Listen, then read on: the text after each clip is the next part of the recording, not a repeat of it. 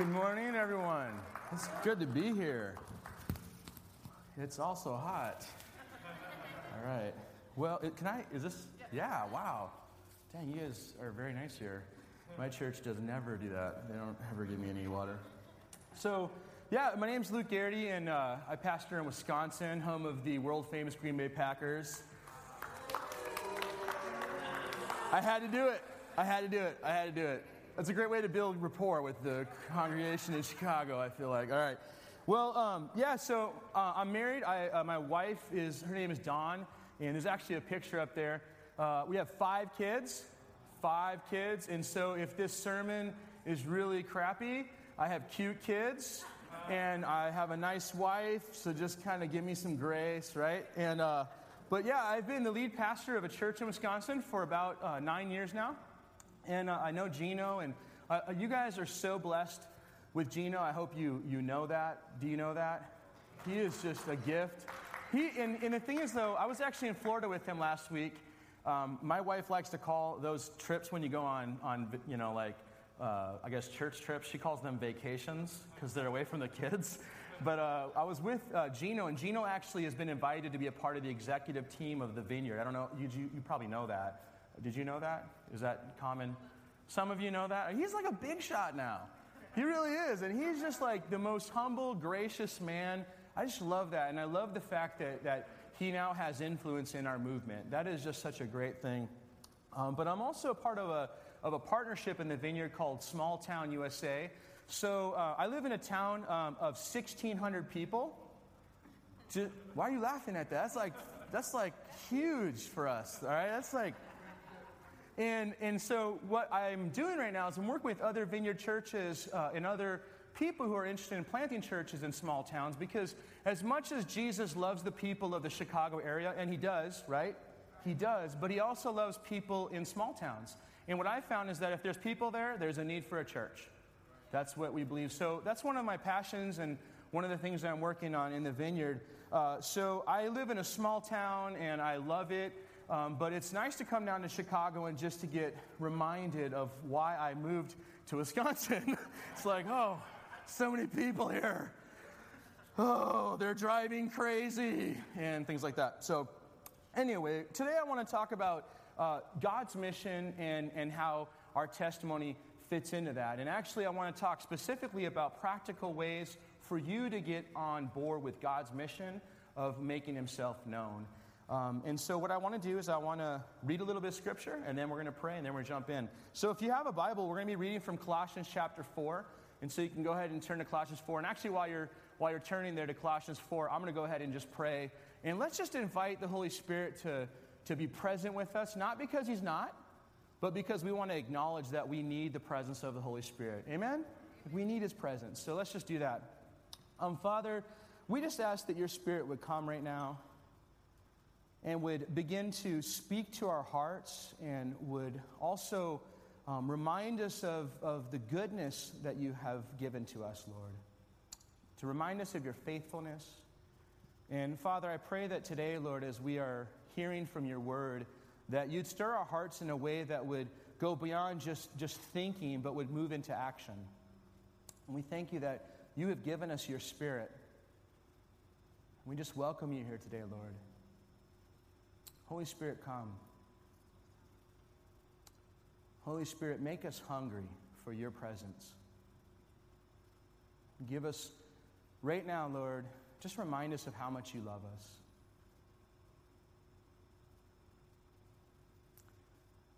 And so before we, um, before we actually read the passage scripture, I just want to just tell you, um, I was here last July. I just want to share this with you real quick.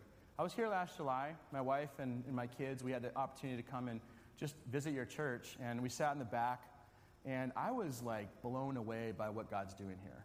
It was just like you, you are a are a, a gift to the vineyard, and I hope you know that. Like I pray for you all the time, and I'm always like, man, I wish I lived down there because I would go to that church, and then Gino could be my pastor and he'd fix me, and it'd be great. it'd be great. But God is doing so many great things here, and I'm just so delighted to to see that God is uniting people from all different ethnic backgrounds and men and women and young people, and he's united them around Jesus and the kingdom. And I think that is just really exciting. Do you guys agree with me? Like, that's just beautiful. I think that's beautiful. It's a picture of heaven, really, if we, if we stop and think about it. But Colossians chapter 4, uh, verses 2 through 6, I'm going to read from the New Living Translation. Paul writes, Devote yourselves to prayer with an alert mind and a thankful heart. Pray for us, too, that God will give us many opportunities to speak about his mysterious plan concerning Christ. That is why I am here in chains. Pray that I will proclaim this message as clearly as I should. Live wisely among those who are not believers and make the most of every opportunity. Let your conversation be gracious and attractive so that you will have the right response for everyone. So, I want to start by just asking a question, actually, two questions. What is our mission? What is our mission as a church? Or maybe another way to look at it is why do we exist? So, to make it personal, why do you exist? What is, what is the mission that God has called you to be a part of? And, and, and, actually, let's maybe change the way that we would ask that question. And rather than asking, what is our mission, I think it's best to ask ourselves, what is God's mission? What is God's mission for South Suburban Vineyard Church? And, and, and, and what is God's purpose and intention for this, this congregation? And I'll make it really simple. Here's what I think I think God's mission is really, really quite simple when you read Genesis to Revelation, you actually get one predominant theme throughout all of Scripture. Because it's interesting as you, as you uh, uh, passion a church and as you're starting ministries, have you ever had the, the like just you're, you're brainstorming, you have ideas about what your mission is going to be? Like, for instance, uh, we have a ministry in our church called Fruit of the Vine. It's a food pantry, and their mission is to feed people. That's it. Like, they want to be the hands and feet of Jesus and feed people, and that's, that's great. But what is God's mission? Let's make it really simple. God's mission is to make himself known. God's mission is to make himself known. He wants to make himself loved, honored, worshiped. And, the, and if you just really get to know God, you'll start to understand why that's a great mission. Because he is worthy of love, he is worthy of honor, he is worthy of praise. And we want everybody to know Jesus, right? Because he's good. He's faithful, he's worthy of everything. And, and, and so, what this does for us, if you stop and think about it, it just starts to paint a picture for us in how we approach the world around us. For instance, the whole world is the goal of God's mission. All right, the whole world is the goal of God's mission. Every human being in all of God's earth is his mission, right? Everybody black, white, brown, yellow, green. If you're green, I don't know where you're from. That's weird. But hey, God has a plan for you, right? And He loves you, and get some medicine. Uh, but Acts 1 8.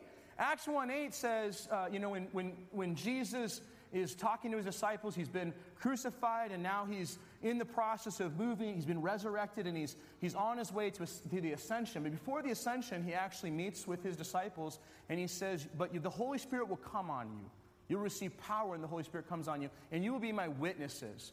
And he starts out by saying Jerusalem, Judea, Samaria, and to the ends of the earth. So when we talk about the, the goal of God's mission, it's the whole world, okay? But it also means the whole world is the scope of God's mission. Psalm 24 1 says that everything that is in this world is God's, everything is His, right? The earth is the Lord's and all of the fullness therein. And the whole world is the arena of God's mission, and that's Matthew 28, right? Go and make disciples of all nations. You guys all know the verse, right? So just, just connect with that for a minute. What is God's mission and what is God's, God's plan for you in this community is to make him known. That's really what, what we're called to do. And so the way I like to look at that is that all the activities and practices and ministries and things that we do, they all fit into this primary mission uh, that God has of, of making himself known. And so we exist to, to know God and to make him known. Now, I want to just talk for a few minutes about this whole knowing God because um, you know, so a few years ago, I was, uh, I've, been pastoring for about seven, or no, I, I, think I've been pastoring about seven or eight years, yeah.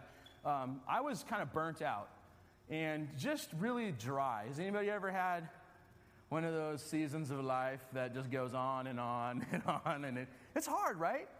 And, and, I, and I was spending some time talking to people about it, and, and I had some friends that kept reminding me, like, hey, when you get into that season, you need to just draw close to God. But what I've found over the years is that our natural inclination when we go into dry seasons is actually go the opposite direction, right? We actually isolate ourselves from God and from other people. That's just what we do because we suck. can you say that here? I don't know, but questionable, questionable, but, but it's true. I'm from Wisconsin, so just blame it on the Packers, all right? That's just, just what you do. But we, are broken people, and so oftentimes we go the exact opposite direction of, of what God wants for us to do. And so as I was going through the season of, uh, of just really frustrated with just life in general, um, I was a pastor who hated people at the time, and I think that's probably bad. I'm not positive sometimes about that, but I was really, really frustrated with life. And so I went into my office one day and I just was like, all right, God, I, I need some help here. And, and the Lord just showed up in such a good and gracious way. And I, I sensed his presence. He began to just speak to me about how much he loved me, ironically, and how much he, he really was proud of me. And I just was so overwhelmed with his love. I was, uh, you know, weeping and just broken in that moment. And what I learned in that moment, in that time, is that we need to draw back to that like first love. If we want to be involved in the mission of God, we have to have, we have, to have personal intimacy with God. We have to know Him. We can't make Him known if we don't know Him personally. Here's, here's the good news, folks Jesus loves you so deeply that you'll never ever fully comprehend how great that love is on this side of eternity. He loves you. He loves you, He loves you, He loves you. He, he, he, he wants to have a deep relationship with you. He wants you to know Him.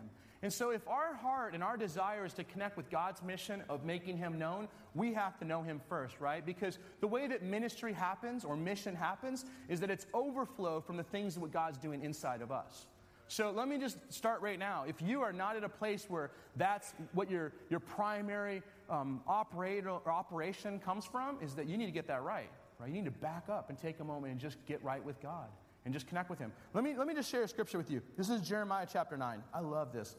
The prophet Jeremiah is prophesying. He says, This is what the Lord says Don't let the wise boast in their wisdom, or the powerful boast in their power, or the rich boast in their riches, but those who wish to boast should boast in this alone that they truly know me and understand that I am the Lord who demonstrates unfailing love and who brings justice and righteousness to the earth, so that I delight in these things. I, the Lord, have spoken. What are you boasting in? What are you boasting in? We should be boasting in the fact that we know Him, right? We are people who are who know Him and who are known by God. And that is that's just so great to know that He knows us and He loves us. In fact, Jesus um, basically says, similar statement in John chapter 17, verse 3, when he says, And this is the way to eternal life to know you, the only true God, and Jesus Christ, the only, the one you sent to earth. So it starts with knowledge of him. And let's just for a minute here, just think about that. Just personally, if you need to close your eyes, that's that helps me sometimes. Just to think about God's great love for you and how much He loves you and how much He wants you to know Him deeper and deeper. And, and Father, I just pray right now for everybody in here that we would just long to know you more.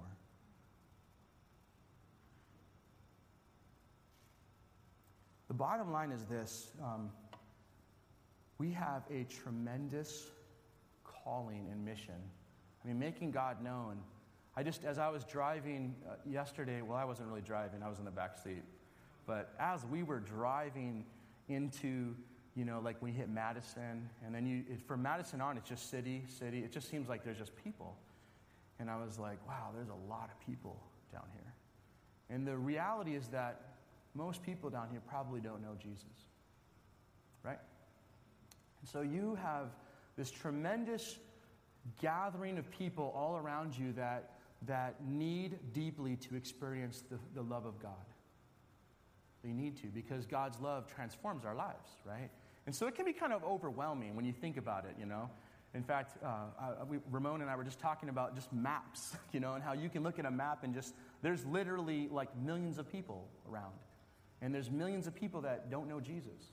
And, and if we want to make a missional, you know, a missional, I guess, crack into that community, it's going to take that we are flowing out of deep intimacy with God right? How can you ever tell somebody about God's love if you've never first experienced it, right? How can you ever really encourage people to come to Jesus as a, as a source of life if you've never experienced the, the life that he, he gives? And so that's why it's so important that we, we start there. Like the mission is to make him known, but to, before we go and make him known, we got to know him, right? And so I want to encourage you right there. That's why, that's why we gather together. We gather together to, to, to know him better, to know him deeper, and to, and to spend time reading scripture and in prayer because that's how God transforms us. So that's the mission. Though. The mission is to make him known. That is what God has called this church, this community of the kingdom to be a part. And I'm excited because I see you guys doing it. That's what encourages me. I came down, you know, last July and I was like, man, they are doing the stuff. Like, you are so intentional as a congregation to do this. And that's really inspiring for me as a pastor. Like, okay, taking notes. Gino, how do you do this? Gino, will you please be my pastor? Move to Wisconsin. No? Okay. But here's a question for us too. How does your story, though, because God's, God's mission is to make, him know, make himself known, and we're called to make him known. But the question that I want to talk about for just a few more minutes is how does your story fit into God's story? How does your story fit into the mission of God? Okay? Because here's the common. So, you know, I've been pastoring for, for about 10 years now. And before that, I, I, uh, I was doing ministry for a long time. And uh, actually, I used to come to Chicago a lot. Does anybody here, anybody like to guess why I used to come to Chicago a lot? Because what? to watch the Bears. No. What else? What's, what is, let's have some guesses. Why did I used to come to Chicago? I'd love to see if you guys can guess. Food. I did like the food. And what was it? No, not Moody Bible College. Sorry. Uh, no. they would not take me, I think, because of these. I don't know. Uh, anyway, so here's why I used to come to Chicago. I used to be a full time rapper. Why are you laughing? yeah. That's no. No, I was an underground MC. I'm serious. A demo? I don't freestyle, I paid style. Just kidding. No, I, I actually I yeah. I should never have said anything. Yeah. Why are we even talking about this right now? But I used to come to Chicago for that purpose. I, actually used to tour a lot, and, and so we used to come to Chicago. I lived in Minneapolis, and so we'd come to Chicago all the time. And, and what I, what I uh, found uh, through, through my life was this, though. So, just real quick, my quick story is I grew up in the church. I've been in the vineyard movement for a long time. Um, and when I was uh, 14, 15 years old, my family moved to Denver, and that's where I got introduced to hip hop. And um, like, I'm talking about classic, okay? Anybody know KRS One, Public Enemy? Any, yeah, I mean, like the good stuff back in the day, and it was like, whoa, this is amazing, you know. And I just got into it, and then started trying to trying to rap as a 13 or 14 year old, you know, with all my friends. And then it just, as time went on, I started doing it more and going to open mics and and all that type of stuff. And um, and then I I moved to California when we got I got signed to a label with the group, and we were touring and all that type of stuff. And the whole time I was trying to figure out how I could be living as, you know, whatever I was doing and how that fit into God's mission. I just didn't see the connectivity, okay? And then I, I got married, and my wife said, no more rapping for you. Because she's like, I don't know, like a 40 year old rapper, this is not going to work for me. And I was like, but that's going to be cool. And she said, no. And we had kids, and rappers don't make a lot of money normally. And uh, so we just kind of started trying to figure things out. And then the Lord started speaking to us about going into ministry. Because I had, I, I, had been going to Bible college off and on here and there. And I was like, ministry? I, I don't like people. People are annoying. They talk. they have like opinions and things. And they smell funny. All that type of stuff. And then the Lord has us, um, call, calls us to go plant a church. We start pa- pastoring a church. And then I, as I'm a year into it, I'm like, I guess I got to like like people now. This is like, what is going on here? And this whole entire time, I've had these questions about how does my story fit into God's mission? I mean, even as a pastor, I ask that question sometimes. So, does anybody else feel that way? Sometimes you're just not sure. How do I get in? Is there anybody that just feels that way? How do I fit in as a housewife? Or, not that I'm a housewife, just be really clear there. moving on. How can, I, how can I fit in as a student or as, as a, a dude who, who, who works at Pizza Hut or whatever, how can I fit into God's mission? Let me, let me tell you, okay? You just do. You do. You're part of the story.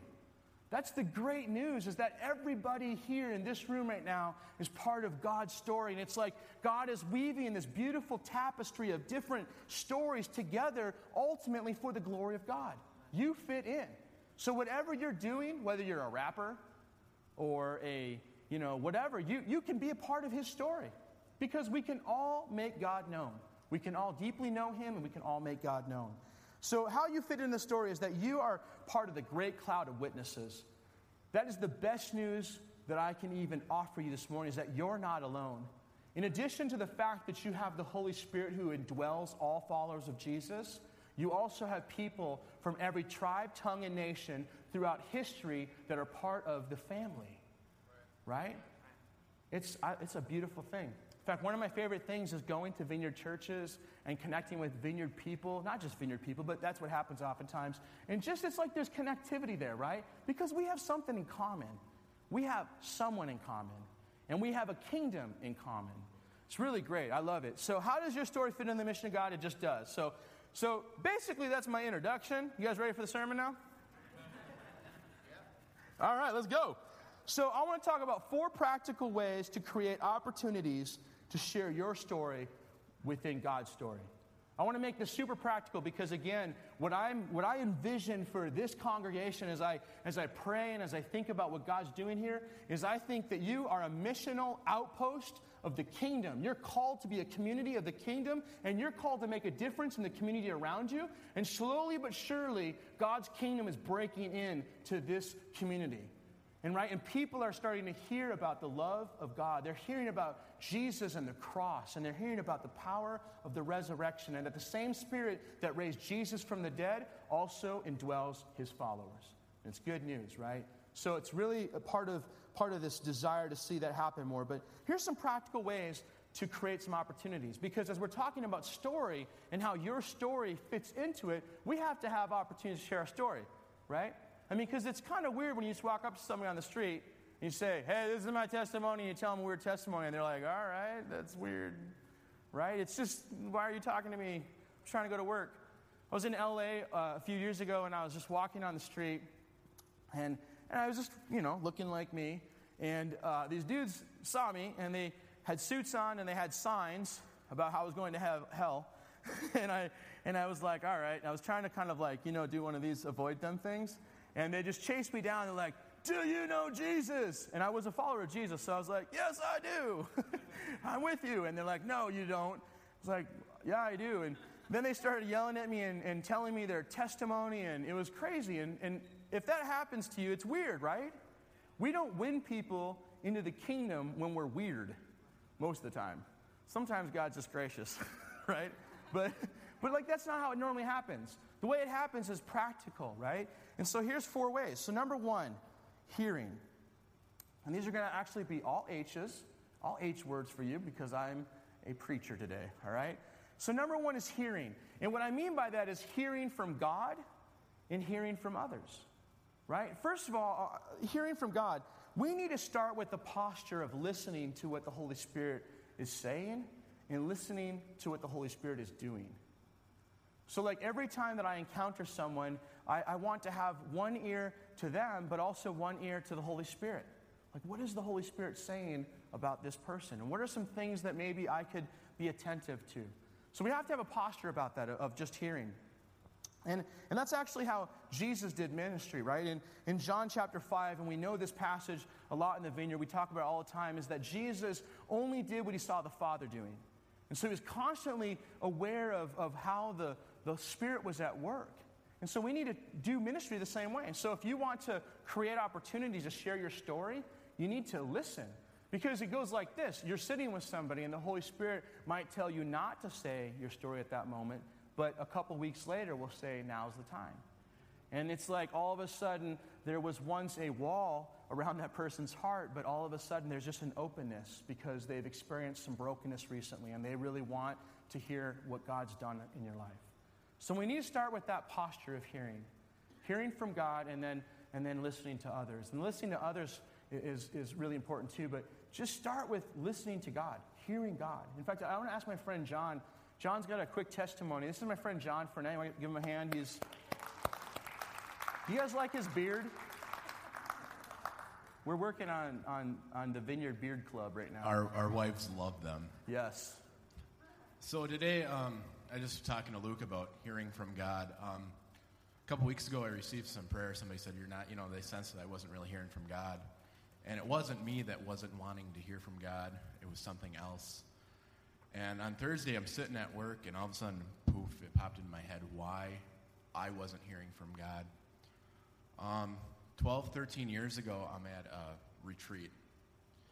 And uh, God was speaking to me during the time of worship to go tell this um, specific person that I love them and God loves them. And I'm like, okay, okay, whatever, I'll do it. I'll do it tomorrow. I'll do it later. The next day, the lady passed away. And, you know, it was kind of like, I'm like, it was like really hard because, you know, I'm like, okay, God told me to do this and I missed that opportunity.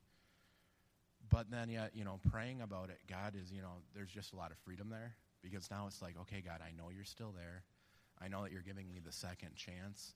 And you know what? I'm not missing any more opportunities to do it. So I encourage you that if you hear from God, you know, it might be scary, but just step out of that comfort zone, step out of your box, and be faithful to what He has to say.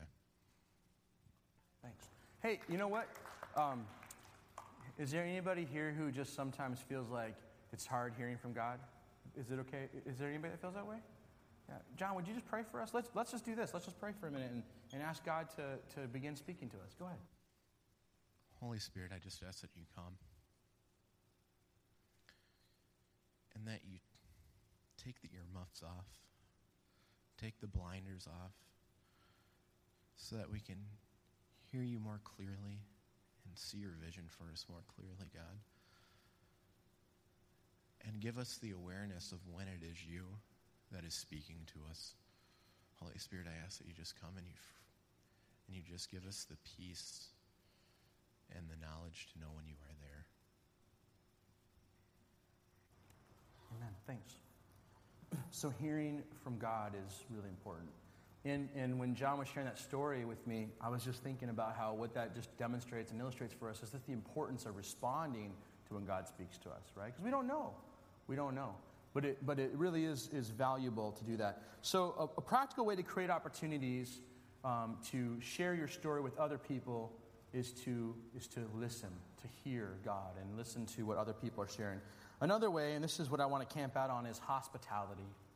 Hospitality is one of the most practical and effective ways to share, create opportunities to share your story. That's actually why I'm doing what I'm doing now. It's because some people invited me into their home and just loved on me and welcomed me and discipled me and shared their stories and then also answered all the questions that I had. And sometimes they didn't have good answers and sometimes they didn't know answers, but they were there. Romans 15, 7, Paul says, Therefore, accept each other just as Christ has, has accepted you, so that God will be given glory. Other translations say, Welcome others as Christ has welcomed you. And what is more gracious and attractive than generous hospitality? Right? I mean, it's just crazy how uh, spending time just eating together and, and hanging out uh, creates opportunities.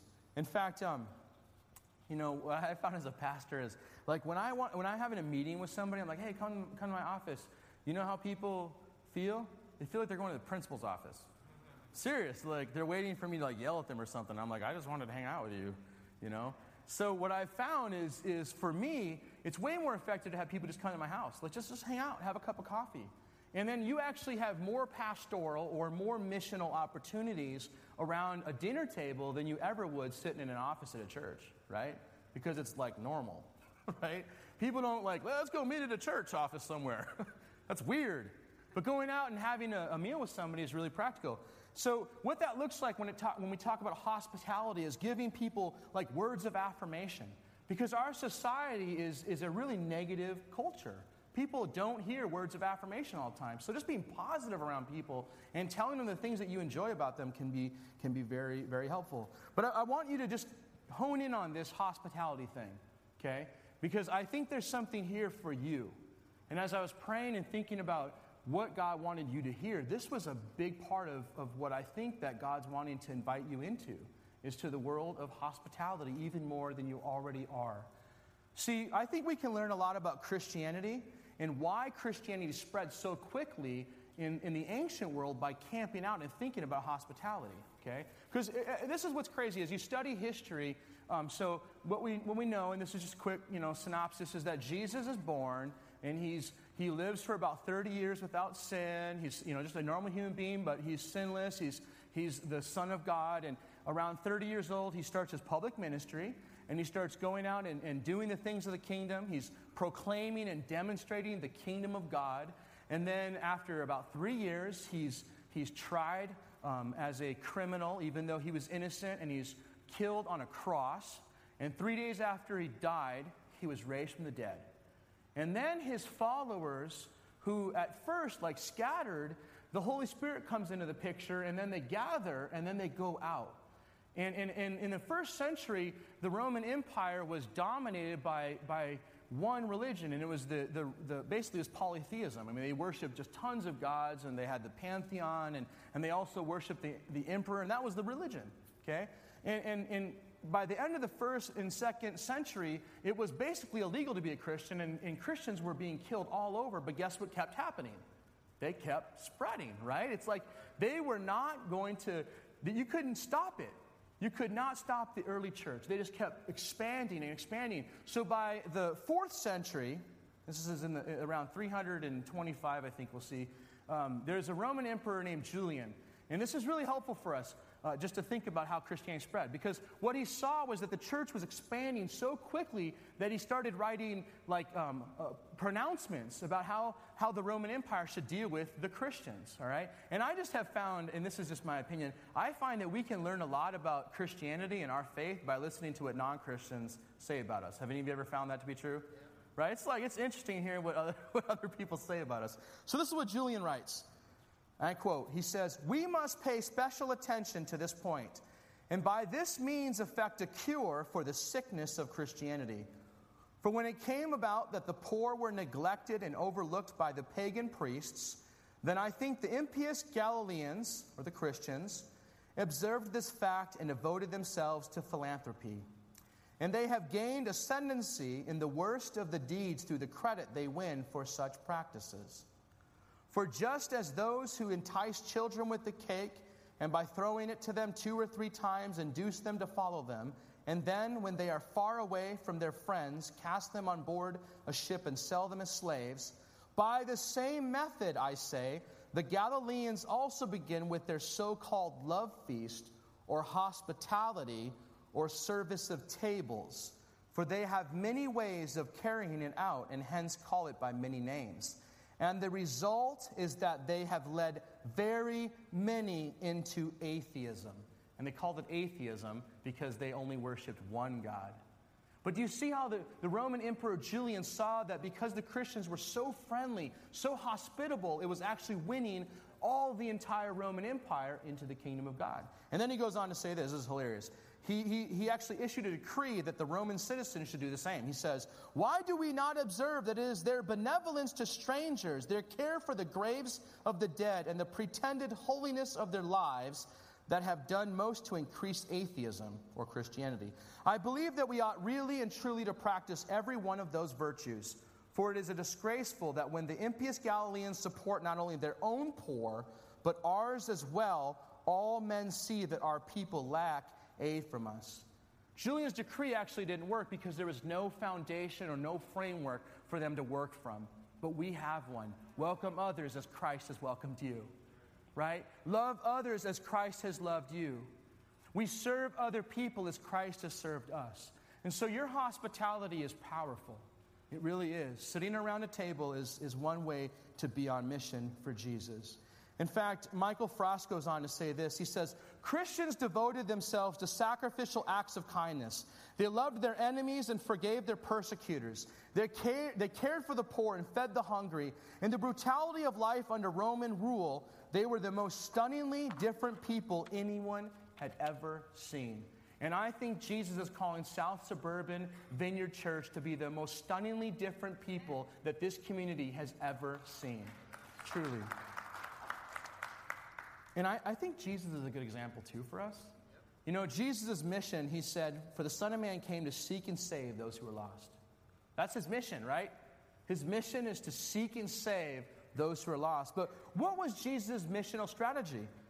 He says, The Son of Man, on the other hand, feasts and drinks, and you say he's a glutton and a drunkard and a friend of tax collectors and other sinners. As you study the Gospel of Luke, which is one of my favorite Gospels because of its name, right? Sweet name. But the Gospel of Luke, what you see in the Gospel of Luke is Jesus is either coming from a meeting of a meal, going to a meal, or he's on his way to a meal. I mean, the Gospel of Luke can actually be studied through the, through the lens of just meals. It's a theology of food. And it's Jesus using the dining room table on mission. And so here's what, I, here's what I'm getting at is let communion proceed let communion proceed like being, being a member of the church, right? We, we, we, see that all the time. Let, let communion precede conversion, or one way I like to talk about it in our church is the idea of belonging before people believe. People belong before they believe. And, and so as I, as I envision you guys going out and, and you're hearing, and now you're showing hospitality, you know, what you have is people coming around and into your home and they're just spending time eating and drinking and asking questions. And, and as you do that, you create opportunities to share your faith and share how Jesus has totally changed and transformed your life. Two last ones, really quickly. Um, the third one is hobby. Hobby together. So it's a really easy way and it's fun to create opportunities to form relationships. Here's how I did it, okay? So I'm getting spiritual direction from somebody because I needed some help on like reminding me why I do what I do. and, uh, and, and what he was telling me is like, you need to get some hobbies. And I was like, I have hobbies. Oh, really? What are they? I read theology books and I hang out at my church and I write theology blogs. And he's like, Do you have any hobbies that are not related to the church? And I was like, I write blogs for theology and I read theology books. And he's, he said, You need to get some hobbies that are like not church stuff. And I was like, but I like that. He's like, it's not good for you. I was like, all right. So I bought a snowmobile because I want to go really fast, all right?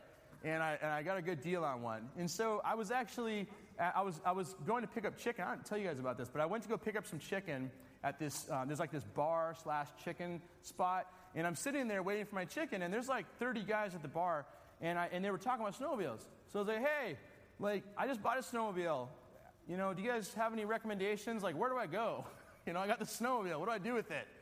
And like every single person in, around this bar started telling me all the trails and how to do it. And then three guys were like, hey, I'd love to take you out. Here, let me get your phone number. And they gave me their phone numbers. And the whole time I'm like,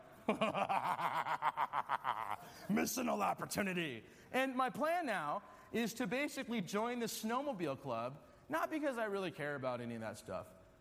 What I am caring about is creating relationships and hobbying with these guys and having opportunities to share my faith with them, right? And, and that's my ultimate goal, but I'm also looking at creating authentic relationships because these guys are cool.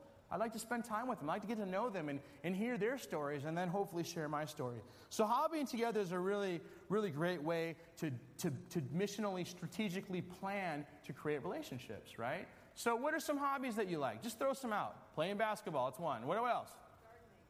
Gardening. Gardening. Whoever said where? Who said that? Gardening. It's great. What else?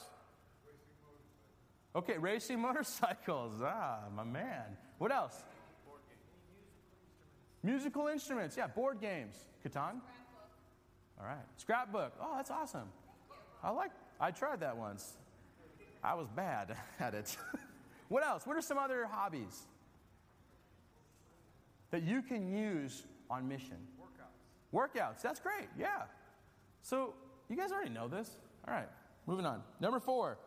This is the most important thing I think for us to have in the back of our mind is hope. Creating opportunities to share your story starts with hearing from God and hearing, hearing the people you're talking to, hospitality, um, hobbying together, and then hope. And what I mean by that is sharing hope. Peter says, If anyone asks about your Christian hope, always be ready to explain it, but do this in a gentle and respectful way. Listen, here's the bottom line. And I know you guys all know this. Every, every person, man, woman, in this room knows that this is the truth, is that our world is pretty dang hopeless. Right? I mean, like, I, I meet with people all the time who are not followers of Jesus who have no hope. And even the people that think that they're okay, eventually they will open up to you and share with you that they're not okay. You know, I, I have had so many relationships over the years with people who are like, ah, that Jesus stuff's good for you because, you know, you're a weaker person. And I'm like, exactly, that's true. But, you know, right now, you know, that person will say things like, you know, that's good for you, but I don't really need that. I'm just, I'm doing good right now. I have, I've got, you know, 150,000 in the bank. And I'm like, can we talk later about that? And then they're like, well, I got cars. And they have all these different things, right, that's, that's making their life happy. But you know what? Money will not solve all your problems, right? And, and the, only, the only solution and answer to the world's complex questions and problems is Jesus. It's Jesus. So I, I think as we, as we are you know, centering ourselves on the hope that lies within us, Christ Jesus, as we center ourselves on that hope, we have to be ready to share that hope with people as we create relationship opportunities because the world really is hopeless. And that is the beauty, I think, of the vineyard movement. I love the vineyard because, and this is not a, I, I love the, I love many other churches and denominations too, but the things I love about the vineyard is that we have a holistic approach to hope because we believe that healing happens mentally, physically, spiritually, emotionally. Like we want to see healing holistically. And that's the hope that we have for people, right? Is that Jesus can actually heal you. Jesus can actually touch you. So, would you guys stand with me?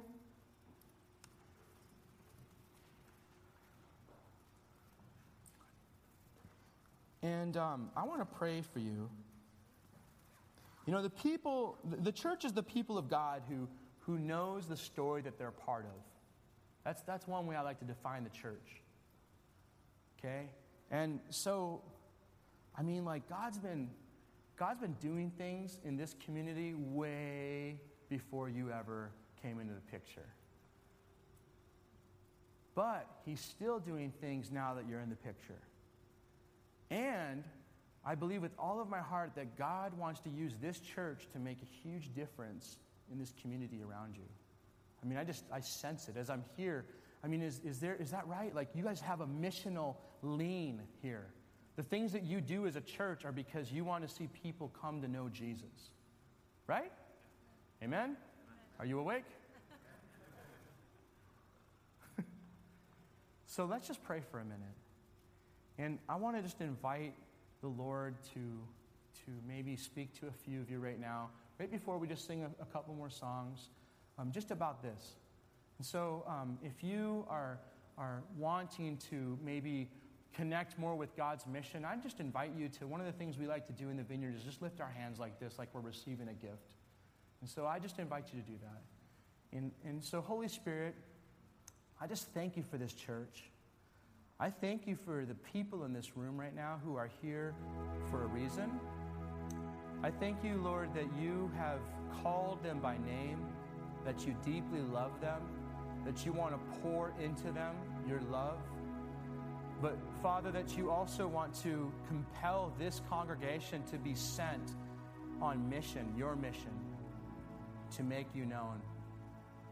And so, Father, I pray that as, as the weeks go on, as the days come, come into our lives, Lord, that we would take opportunity to bless other people, to love other people, to share with other people, that we would, we would listen, we would hear, we would create opportunities of hospitality that we would see our hobbies as ways to create authentic relationships.